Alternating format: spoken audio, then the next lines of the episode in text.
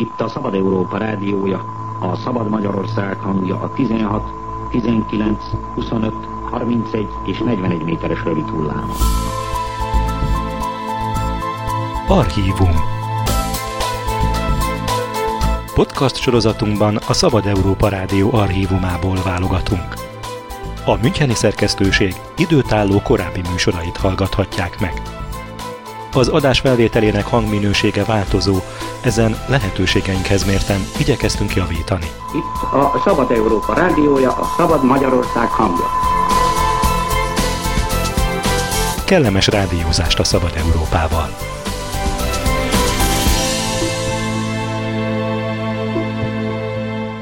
Most meghallgathatják a Szabad Európa Rádió 1992. december 27-én sugárzott műsorát. A 70. születésnapját ünneplő Béres Ferenc dalénekessel Takács Mária beszélgetett. Béres Ferenc, Lizdíjas, érdemes és kiváló művészt hallották, akit köszöntök a Szabad Európa Rádió mikrofonja előtt a 70. születésnapja alkalmából. Közel 50 éve, hogy az énekesi pályának szentelte életét. Egyetemet végzett, néprajz, művészettörténet szakon szerzett diplomát. Mindig vonzódott a művészetekhez. Úgy tudom, festő vagy szobrász szeretett volna lenni. Mégis, mi segítette ahhoz az elhatározásához, hogy a zenét és az énekesi pályát választotta? Erre csak úgy tudnék válaszolni, hogy kezdeném a leges legelején, idézve a költőt, az idő, hogy eljár. Cserevogár, sárga cserevogár. December 3-án Ferenc napkor születtem, vasárnap hajnalán, amikor Ferencet ünnepeltek a férfiak, én pedig fél négykor megszülettem, és a bába intelmére szépen szétszélettek a férfiak, de mondták, megszületett a kis Ferenc. Hát aztán én folytattam a nótázást, mert nagyon ordítottam, vagy snótával jöttem a világra. Arra a kérdésre, hogy hogyan alakult művészi pályám, azt szeretném mondani, hogy tulajdonképpen kicsi gyerekkoromban már nem csak, hogy nagyon szerettem dalolni, hanem faragtam, rózsát oltottam, és sok olyan tevékenységgel megvoltam veretve, ezt most idézőjelbe teszem, hogy alig-alig tudtam választani a közül, hogy tulajdonképpen merre vezet majd az életpályám, de a szent elhatározásom volt, hogy valahol a művészetekben fogom keresni. Mint Sárospataki diák, természetesen mód és alkalom nyílt arra, hogy ebbéli tevékenységemet nem csak fejleszem, gazdagítsam, hanem meg is határozzam. Így történt az, hogy bár festettem, szobrászkodtam, a rajztanárom, aki egyébként kiváló festőművész is volt, szobrásznak, festőnek indított, de a muzsika, vagyis énektanárom kezén mégiscsak felerősödött bennem, és főként azért, mert alapadottságaim olyanok voltak, hogy aztán amikor ugye a háborút is átvészeltem, de azt megelőzően Erdélybe három esztendőt éltem, és mint regős cserkés bejártam az akkori Erdély színejavát, rengeteget, rengeteget tanulva, megismerve Erdély népművészetét, és félig maddig már felkészülten indítottam el egyetemi tanulmányaimat, hogy aztán a híres Muharai Együttesbe Magyarország első népi énektánc és játék együttesében folytathassam tevékenységemet, és akkor dönteni kellett, hogy elég a játszadozásból, most már komolyan kell venni elképzeléseimet, azaz abéli elhivatottságomat, hogy az énekművészi pályán tevékenykedjek.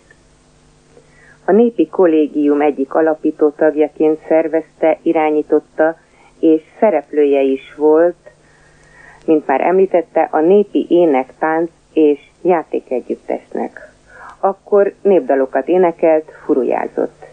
Kik voltak azok, akik felfedezték önben a tehetségét? Kik segítették abban, hogy daléknekesi pályán elinduljon, kik voltak a példaképei? Hát elsősorban Muharai Elemér, hiszen vele 1942-ben Kolozsvárot ismerkedtem meg, és tréfásra mondta, Nokoma, ha feljössz Pestre, keressél meg engem, mert terveim vannak veled. Hát ez valóra is vált, hiszen amikor 45 tavaszán Budapestre látogattam, majd pedig ősszel beiratkoztam az egyetemre, az ő általa szervezett együttesnek tovább szervezője voltam és tagja. 1946-ban mutatkozott be ez az együttes a Nemzeti Színház színpadán 46. március 4-én. Tulajdonképpen pályámat innen datálom, hiszen Keresztúri Dezső kultuszminiszter nem csak felfigyelt együttesünkre, hanem szubvencionálta is, vagyis anyagiakkal is segítette, és ez egyben már hivatásosságomat is meghatározta, hogy Muharai után ki volt az igazi nagy segítőm? Elsősorban Keresztúri Dezső, kultuszminiszter és kedves felesége, aki egyébként muzsikus ember volt. Aztán szinte sodródott tovább az életem és a pályám, hiszen a Nékosz együttes, vagyis a népi kollégiumok együttesével már Európa járásra is indultunk, hogy aztán 48. október egyével mint a Honvéd együttes alapítója és szólistája, többet magunkkal végeztük ezt a feladatot. Elindult egy nagy művészi teljesítményekre jogosult együttes, amit be is váltott később. És annak a keretén belül tulajdonképpen véglegesen, végérvényesen meghatározódott a pályán. A sok-sok kitüntetés töretlen művészi pályát feltételez. A Honvéd együttes alapítója volt, énekes, népi hangszeres szólistájaként 1956-ban Kínában turnézott. A forradalom idején nem volt Magyarországon, ennek ellenére évekig mellőzték. Mi volt ennek az oka? Roppant egyszerű. Annak ellenére, hogy a hazai eseményeket, vagyis az 56-os forradalmat mi Kínában napok múlva tudtuk csak meg, és a Japán Rádió magyar nyelvi adásából is nagy felháborodva tudattuk a kínai vendéglátókkal, hogy miért hallgatják el előlünk, ami történik Magyarországon. Majd az akkori miniszterelnök Lai tájékoztatott bennünket, és bizony nagyon felfordult velünk a világ, nagyon messze-messze, hiszen hát 17-18 ezer kilométer távolságban voltunk, és hát megalakítottuk az együttesen belül a Nemzeti Bizottságot. Én azt megelőzően idehaza a művészek társaságával sok minden olyan dologba tevékenykedtem, amiből később például a Petőfi kör is kialakult, és eléggé tájékozott voltam már az 56-os eseményeket, a forradalmat megelőző mozgásokban, és hát természetes, hogy egy kicsit ö, illetékesnek is véltem magamat arra, hogy erről a dologról az együttes előtt beszéljek. Persze, akkori vezetőknek ez nem nagyon tetszett, de betetőzte az a tény, hogy hazafelé jövet, megkérdezésünk nélkül a szovjet hatóságok, illetve a művelődési minisztérium két hangversenyt rendezett a Csajkovszki terembe, azaz behirdette, és szinte órák alatt minden jegy elkelt, csak a legilletékesebbet bennünket nem kérdeztek meg, és olyan lelkiállapotban volt az együttes, és zavartságban, szó igaz értelmében egyöntetően megtagadtuk a fellépésünket. Persze ennek aztán az lett a következménye, hogy alig, hogy hazaértünk az altisztünkkel, az orrunk alá verték munkakönyvünket, de ezben nem csak az, de egyben ez nem csak az jelentette, hogy megszűnt a munkaviszonyunk, hanem azt is jelentette, hogy bizony évekig igen keserves körülmények közé sodort úgy engem, mint művésztársaimat is. Úgy tudom, hogy elvesztette katonai rendfokozatát is. Hát a katonai rendfokozat nálunk nem annyit jelentett, mint a reguláris hadsereg bármelyik tisztjének. Ezt kizárólag művészi érdemeink elismeréséül kaptuk néhányan, és így lettem én a néphadsereg tartalékos őhadnagya. De vallom őszintén, én, aki világ életemben antimilitarista voltam, és hát ugye a művész együttesben mind díszkatonák, mert hát csak a színpadra menet vettük fel egyenruhánkat, és hát azért az nagyon tetszett, hogy mégiscsak egy kicsikét a nagy jelkép és a példakép, a tinódilantosok, a balassi bálintok, sorsát is éreztem a magam sorsában, tehát egy kicsit katonának is, de úgy, hogy sajátos eszközeimmel szolgáltam a hadsereget is, és ezen keresztül nem akarok nagy szavakat használni, de tény, és így éreztem a hazánkat is. Igen, utána 1959. november 15-én tartottak egy katonai becsületbíróságot fölöttem, nagy cirkusz volt, olyan teatralitásokkal, hogyha én egyszer ezt megírom, nem fogják elhinni, hogy ilyen is történhetett, javasolták lefokozásomat, és ez így meg is történt, tudomásul vettem, de más egyéb kitüntetéseimet elfelejtették visszavonni. A szó igaz értelmében ebből is látszik, hogy hát mennyire zavarba voltak felsőbb hatóságaink is ezt illetően, hogy lecsendesítettek, azaz már-már a levegőt is elvették előlem. Az volt a furcsa, hogy a rádió harsogta műsoraimat, én pedig a szószoros értelmében nélkülöztem, munkanélküli segét kaptam, és összes értéktárgyaimat el kellett adnom, hogy létezhessek, sőt, mi több napszámos munkát is vállaltam, fizikai munkát vállaltam.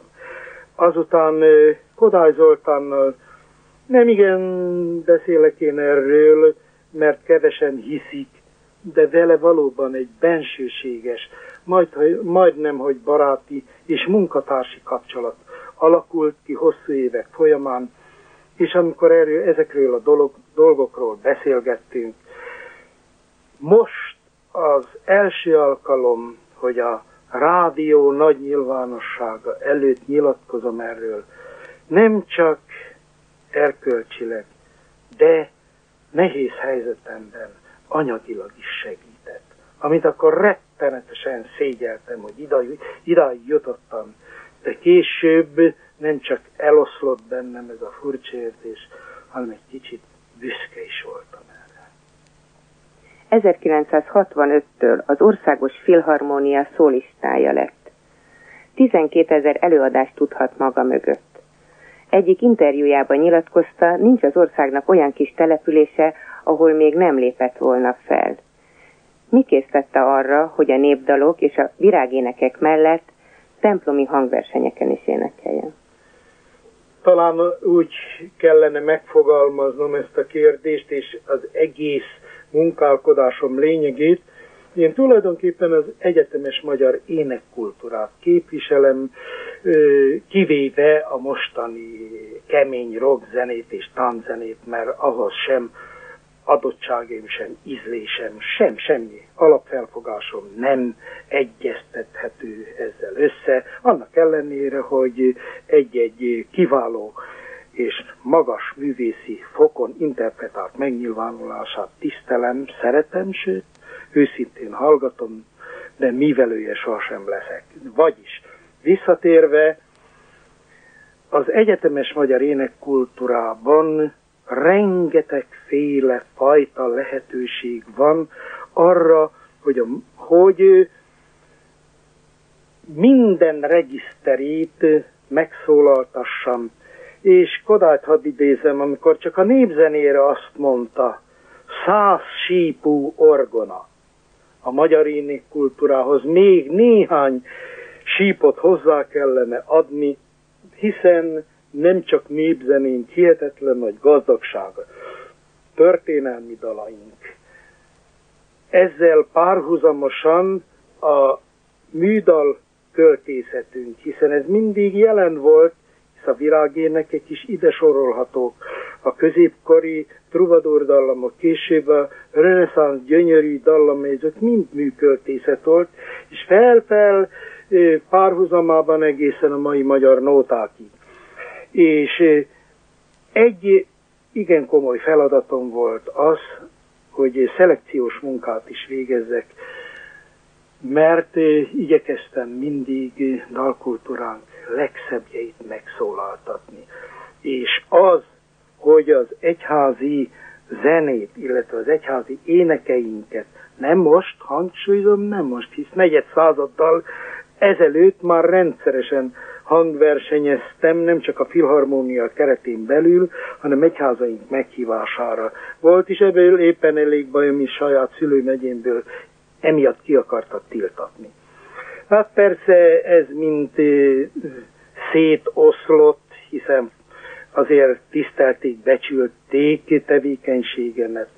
Most miért tettem ezt? Azért, hogy egyetemességét hangsúlyozva énekkultúránknak a legszebbjéhez is hozzányúljak, vallásos énekeinkhez.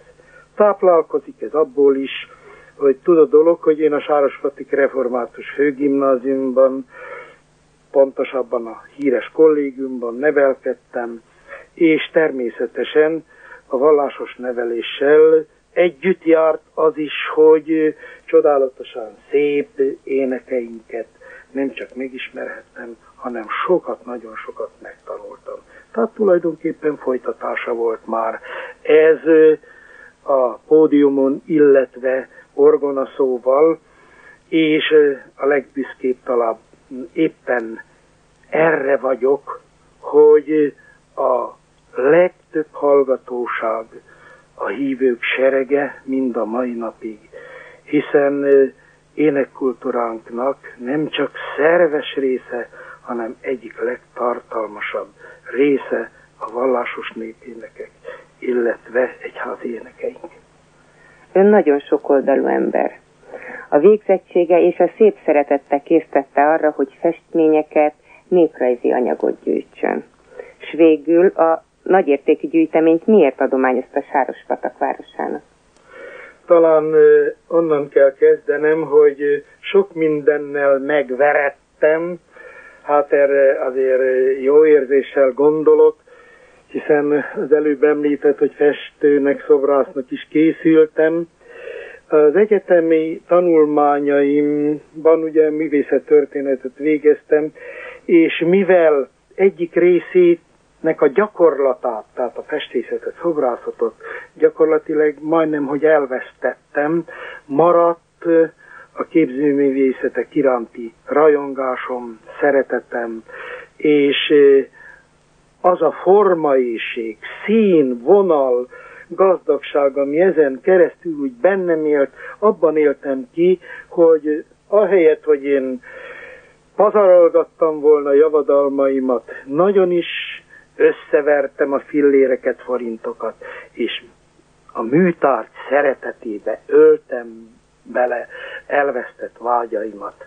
Így térültek meg. Hát persze nem is hittem volna, hogy ez gazdagodik, gazdagodik olyannyira, hogy már a lakásomba is alig fértem, és akkor jött az az elhatározásom, hogy szeretett városomnak, Sárospataknak, adományozom oly módon, hogy ez csupán alapkő letétele lesz ennek a kezdeményezésnek, hogy Sárospatak egy közintézménnyel gazdagodjon. Érdekessége az ország első ilyen tevékenysége volt, hogy személyi tulajdonból köztulajdon lehetett, és intézményé válhatott. Talán arra is büszke lehetek, hogy ez az alapító adomány később szélesedett, hiszen már 260 művet adtam a képtár javára. Ez a képtár adományokból jött össze és él most is mind a mai napig, mint egy 4500 tárgyat bír, és sorozatos kiállításaival igen hasznos munkát végez. Tulajdonképpen ez a titka annak az adományozó kedvnek, hogy ami már túlnőtt az én igényeimen, vagyis a lakás szépítése és a lakáskultúra gazdagítása, az így válhatik jó szántamból köztulajdonná. Mindenki, és valóban így is lett, hiszen ma már hova tovább nem csak hazai, hanem nemzetközileg is értékelt intézmény. Úgy tudom, ön Sárospatak diszpolgára. Kitüntetései közül az egyik, amelyikre legbüszkébb. Hát ha valamire büszke lehetek, a katonai rendfokozatom volt az első, amit csak ugyan nekem szépségügy és kicsit romantikus ügy is volt ez, Sárospatak díszpolgársága, amit kizárólag a képtár alapításáért, hiszen a rendelkezésben és a díszpolgári oklevél megfogalmazásában is ez szerepel, a város első díszpolgára lettem, már heten vagyunk eddig, és a hetedik éppen Tőkés László Pispek úr. És de azt azért már a lefokozásomat többször említettük, rehabilitáltak is, és a rehabilitáló bizottság nem csak elismerte régebbi rendfokozatomat, hanem a honvédelmi miniszter századossá léptetett elé, és tréfásan, mert hát egy kicsit ez is játék, mint az életben oly sok minden. Én vagyok az ország második nótás kapitánya, hiszen az első a híres nótaszerző Frater Lórand volt, aki ezt a kedves kis tréfás címet megkaphatta, és most én folytatom. Az ország egyik legismertebb előadó művésze. Jelenleg szinte az egyetlen dalénekese. Ha mérleget kellene vonni, visszatekintve elégedett? Nem. Nem, mert ez a közel fél évszázadnyi idő is csak apró kicsi kis részének tekinthető az elvégzendő feladat, feladatok nagyságát illetően. Én egyszer Kodályjal való beszélgetésemkor azt találtam neki mondani, hogy tanár úr, hát tulajdonképpen itt ketten vagyunk, akik itt válvetle, válvetve ezt a szép ügyet visszük, törökezsi és jó magam, hiszen ide egy énekes rendre volna szükség. Azt mondja, így igaz, majd ha felnő a fiatal nemzedék, hát felnőtt több nemzedék is egyelőre kodályalma még nem valósult meg. Nem egyedül vagyok én dalénekes, van itt egy énekes rendre való, de az a feladat, amit végeztem, és úgy szeretném, hogy az utánam következők is végeznék, akkor nagyon boldog volnék, és akkor volna igazán eredményes pályám, életem is, hogyha volna hű követő társaim, de egyelőre nehezen érzékelem, hogy a sok tehetség közül sajnos nem azt végzik el, azt a nehéz feladatot, nem rágják át a mesebeli Kása-hegyet, és nem másszák meg az üveghegyeket, hogy Meseországba eljuthassanak, mert ez irdatlan nagy feladattal jár, és sok-sok és folyamatos készülődéssel. Könnyebb végét veszik, és hol lehet több pénzt keresni, és nem azt, hogy mivel lehessen igazán szolgálni.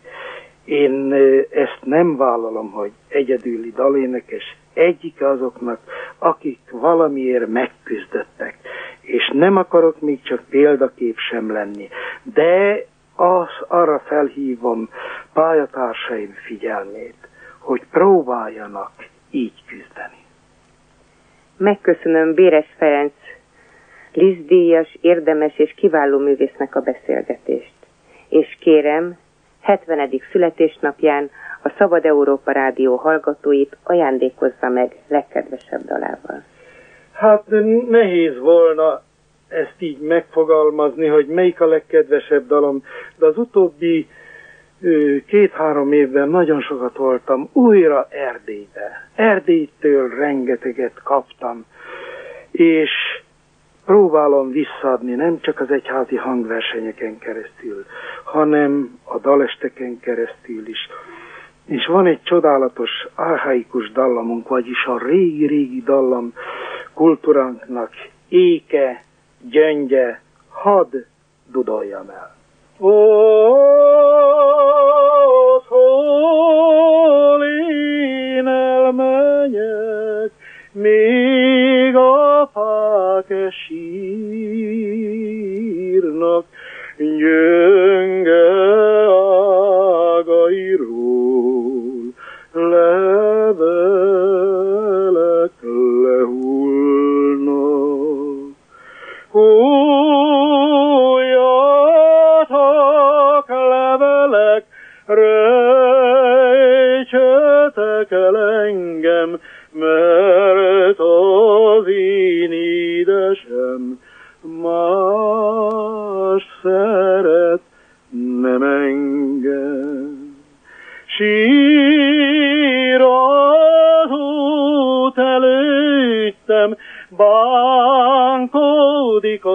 az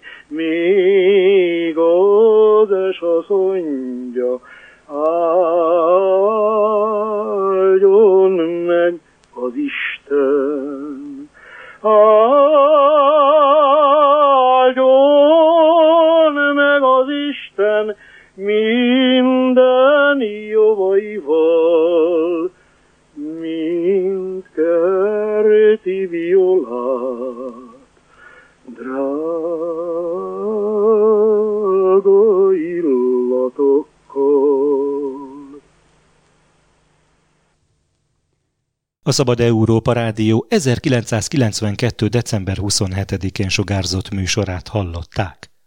Béres Ferenc dalénekessel Takács Mária beszélgetett.